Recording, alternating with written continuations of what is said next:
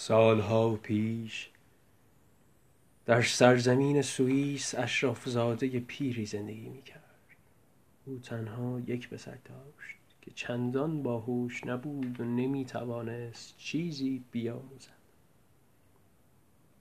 روزی پدرش به او گفت پسرم هر کاری از دستم برآمده برایت انجام دادم و کوتاهی نکردم اما چون چندان باهوش نیستی این تلاش ها بیفایده بوده است حالا تو را نزد یک معلم با تجربه میفرستم تا شاید او بتواند چیزی به تو تعلیم دهد. جوان به شهر دور دستی رفت و یک سال تمام را با معلم خود گذراند. وقتی یک سال گذشت او به خانه برگشت پدر پرسید خب پسرم چه چیزی یاد گرفتی؟ پسر در جواب گفت پدر وقتی سگی پارس می کند من می‌فهمم چه می‌گوید. پدر داد کشید پناه بر خدا در تمام این مدت فقط همین را یاد گرفته ای؟ پس باید تو را نزد معلم دیگری بفرستم. جوان سال بعد را تحت نظر یک معلم سرشناس دیگر گذراند. پس از یک سال وقتی برگشت پدر همان سوال را پرسید. پسر هم جواب داد. پدر حالا زبان پرندگان را هم می‌دانم. پدر عصبانی شد و فریاد کشید. عجب آدمی هستی. این همه وقت گرانبها را تلف کرده و هیچ یاد نگرفته ای خجالت نمی‌کشی جلوی من ایستاده ای و این حرفا را می‌زنی؟ با این همه تو را پیش یک استاد ماهر دیگر میفرستم. اگر مثل دو سال گذشته چیزی یاد نگیری دیگر رابطه پدر و فرزندی ما هم تمام می شود ما را به خیر و تو را به سلامت. جوان سال سوم را نزد سومین استاد گذراند وقتی برگشت پدر پرسید چه آموخته است؟ و او جواب داد. پدر عزیزم من این بار زبان قورباغه ها را یاد گرفتم. پدر طوری عصبانی شد که تا آن موقع سابقه نداشت. او چنان فریادهایی می‌کشید که همه اعضای خانواده و خدمتکاران جمع شدند. پدر گفت این جوان دیگر پسر من نیست. او دیگر حق ندارد در این خانه زندگی کند. به شما دستور می‌دهم او را از اینجا بیرون کنید و هر یک از شما آزاد از جان او را بگیرد. خدمتکاران پسر را بیرون کردند ولی دلشان نیامد او را بکشند. آنها بی آنکه به جوان صدمه ای بزنند او را رها کردند. آنها گوزن نری کشتند چشم و زبان آن را درآوردند و نزد اشراف زاده پیر فرستادند تا وانمود کنند که طبق دستورش پسرش را کشتند. جوان سرگردان و غمگین راهی دراز را طی کرد. تا به یک مهمانخانه کوچک کنار جاده رسید. و از صاحب مهمانخانه خواست به او جایی بدهد که شب را در آن به سر ببرد.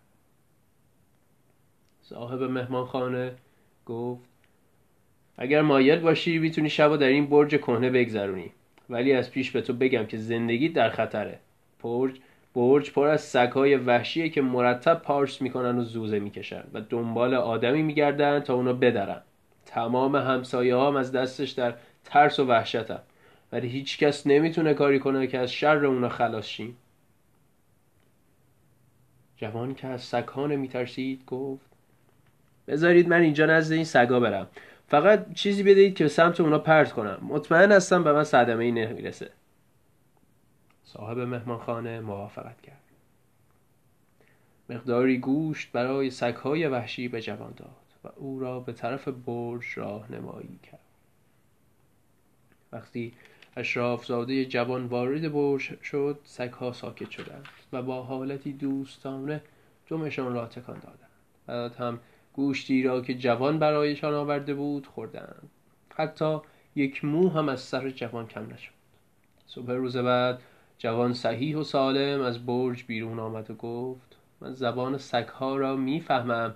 آنها برای من درد و دل کردند و گفتند چرا باعث این همه درد سر شدهاند.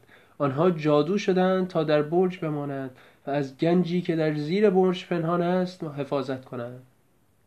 تا وقتی که گنج زیر برج باشد آنها و اطرافیانشان آرام و قرار نخواهد داشت و جادو همچنان به قوت خود باقی خواهند بود من اینها را از گفتگوی سگها فهمیدم.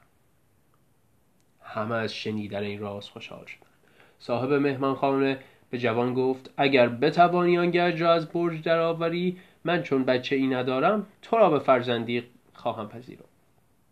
جوان دوباره داخل برج رفت و از مکالمات سگها به محل گنج و راه رسیدن به آن پی برد و خیلی زود با صندوقی پر از طلا نزد صاحب مهمانخانه باز گشت.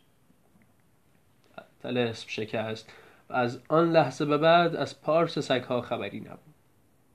مردم آن سرزمین از شر آن کابوس ترسناک خلاص شدند. کمی بعد جوان تصمیم گرفت به روم سفر کند. در راه به باطلاقی رسید که در آن تعدادی قورباغه با صدای بلند قورقور می‌کرد. او ایستاد و به صدای آنها گوش داد. آنچه از سر و صدای قورباغه فهمید او را به فکر فرو برد. در تمام طول سفر نگرانش کرد.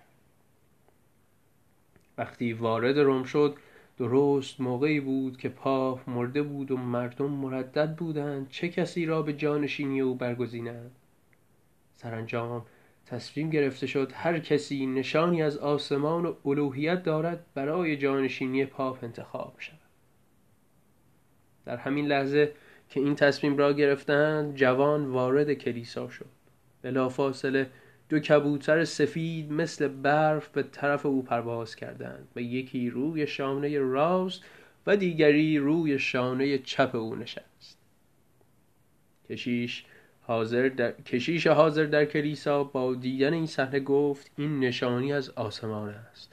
و از جوان پرسید که آیا مایل است به کسبت پاپ درآید جوان ابتدا تردید داشت چون باورش نمی‌شد که شایسته چنین مقام شامخی باشد. ولی کبوترها که او زبانشان را می‌فهمید در گوشش گفتند بهتر است طبق نظر مردم این مقام را بپذیرد دست آخر او به خواسته کشیش جواب مثبت داد. جوان را غسل دادند و برای این مقام تبرک کردند. در واقع پیشبینی قورباغه ها که آنقدر نگرانش کرده بودند درست از آب درآمد.